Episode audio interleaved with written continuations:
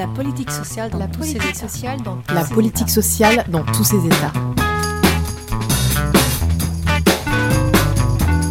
Sur le trottoir d'à côté. Sur le trottoir d'à Sur le côté. trottoir d'à côté. Sur le trottoir d'à côté. Par Nabila Mouhoud. Bonjour, bienvenue dans cette nouvelle chronique de politique sociale. Aujourd'hui, nous nous intéresserons à la réforme territoriale de la France pour avoir un regard sur cette nouvelle architecture. La France est un pays décentralisé, c'est-à-dire que l'État a transféré des compétences administratives vers des collectivités locales.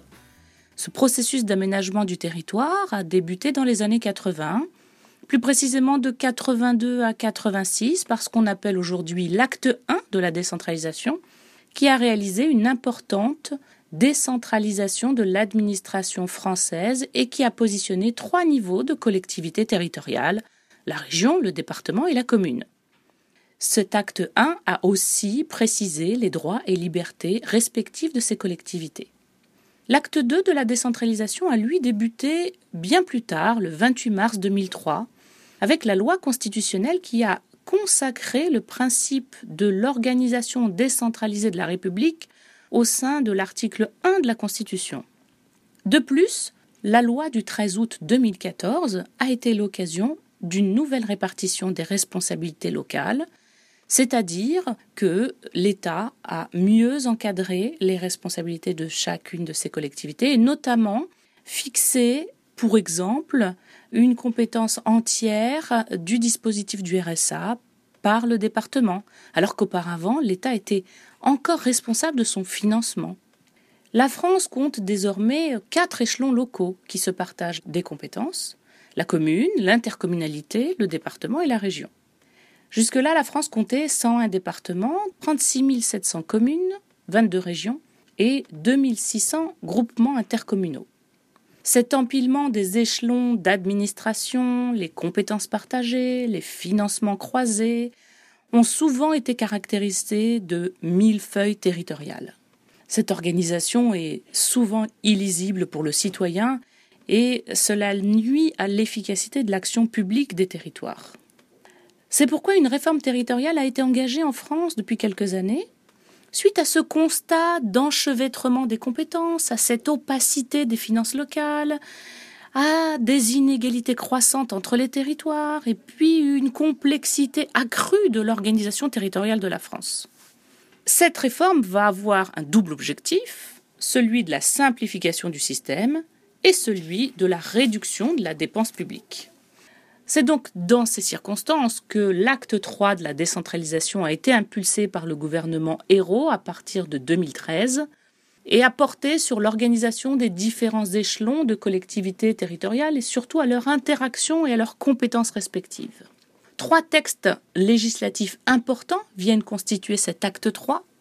Premièrement, la loi du 27 janvier 2014 euh, relative à la modernisation de l'action publique territoriale et à l'affirmation des métropoles. Elle donne un nouveau statut aux métropoles et au 1er janvier 2015, 10 ont été créés. Deuxième texte important, la loi du 16 janvier 2015 relative à la délimitation des régions, aux élections régionales et aux départementales et puis à la modification du calendrier électoral. Cette loi a substitué, à compter du 1er janvier prochain, aux 22 régions métropolitaines qui existaient, les 13 régions nouvellement constituées et qui ont fait l'objet des élections régionales les 6 et 13 décembre derniers.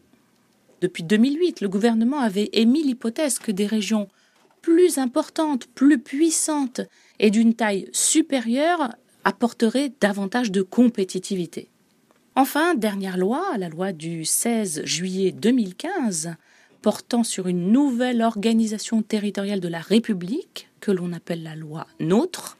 Cette loi a clarifié et a redéfini les compétences des collectivités territoriales et on va s'y arrêter pour examiner quatre points.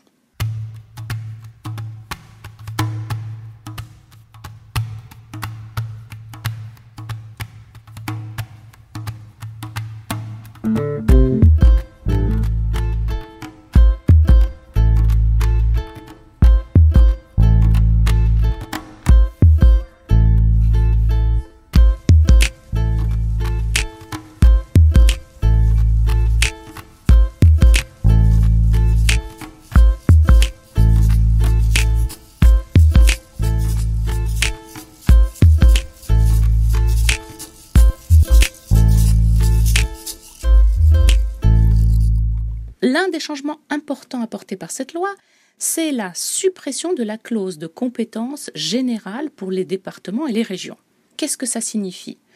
Eh bien, ces deux échelons ne peuvent plus intervenir sur tous les sujets, sur tous les domaines de l'action publique et doivent se tenir strictement à leur champ de compétence sur leur territoire. En réalité, jusqu'alors, elles étaient autorisées à intervenir dans tout domaine dès lors qu'il existait un intérêt public pour leur territoire. Désormais, elles ne peuvent intervenir que si la loi le prévoit expressément. Reste la commune qui, elle, se voit euh, autorisée à disposer encore de cette clause de compétence générale. À l'origine de cette décision de suppression de la clause de compétence générale, un objectif de simplification et de réduction de doublons des niveaux d'intervention. Deuxième point important de cette loi NOTRe, la loi conforte les conseils départementaux dans leurs compétences sociales. Après avoir failli disparaître, les départements sont ainsi peu touchés par la loi, voire même préservés, ceci jusqu'au moins 2020, lorsque le paysage territorial aura évolué et le rôle des métropoles qui ont été créées en 2015, lorsque ce rôle aura lui-même été clarifié.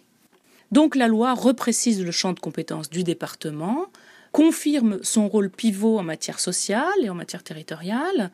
Ses missions sont plus encadrées, d'autant plus que la loi va aussi inciter à un transfert de certaines compétences des départements vers les métropoles par le biais d'une convention conclue entre ces deux niveaux de collectivité sur des domaines qui vont toucher, par exemple, au FSL, le Fonds de solidarité logement, ce dispositif d'aide à l'accès et au maintien dans le logement.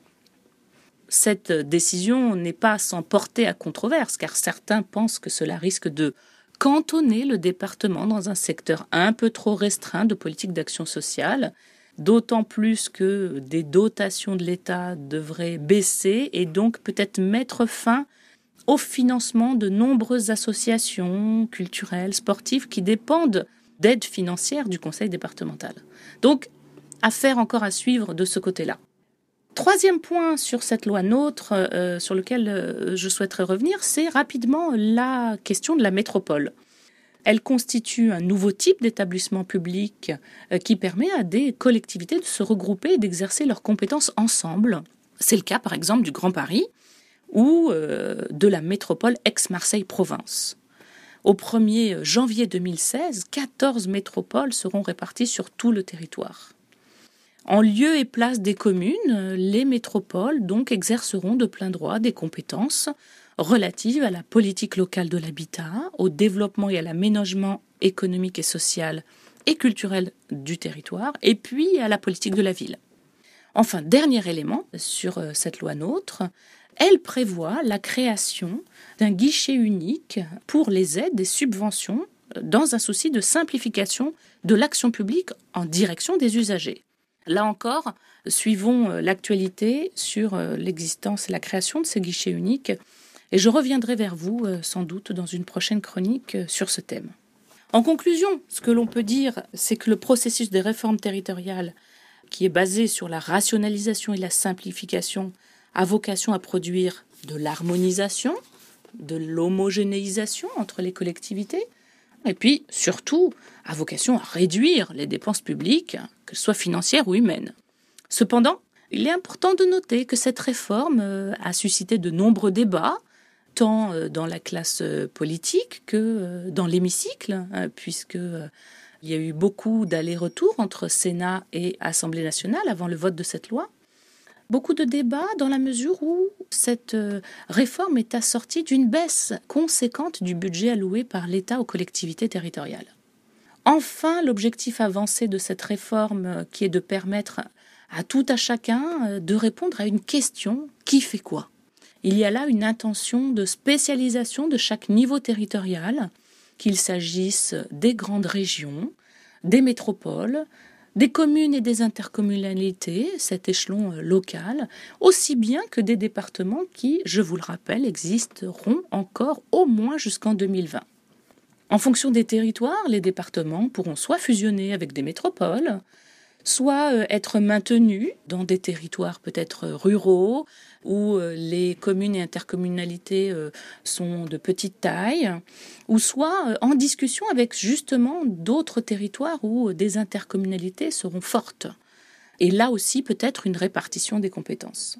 L'avenir nous le dira. Comme toujours, vous pouvez suivre et poursuivre vos réflexions et vos lectures à partir de quelques orientations bibliographiques que je vous donne. Noter un dossier euh, juridique spécial euh, consacré à la loi NOTRe dans la revue TSA d'octobre 2015 pour ceux qui veulent des éléments euh, précis de cette loi. Un article aussi assez précis dans le dictionnaire permanent de l'action sociale de septembre 2015.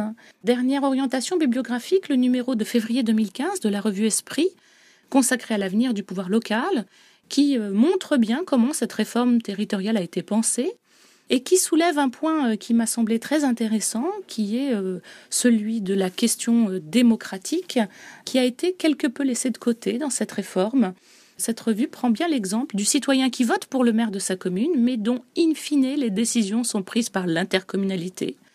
Alors, la revue pose la question de quid de la représentativité de ce citoyen? Voilà, autant de questions intéressantes, de réflexions à poursuivre, et vous pouvez toujours trouver d'autres sources bibliographiques intéressantes sur la base de données du Centre de documentation de l'EDSUP. Je vous remercie de votre attention, à très bientôt.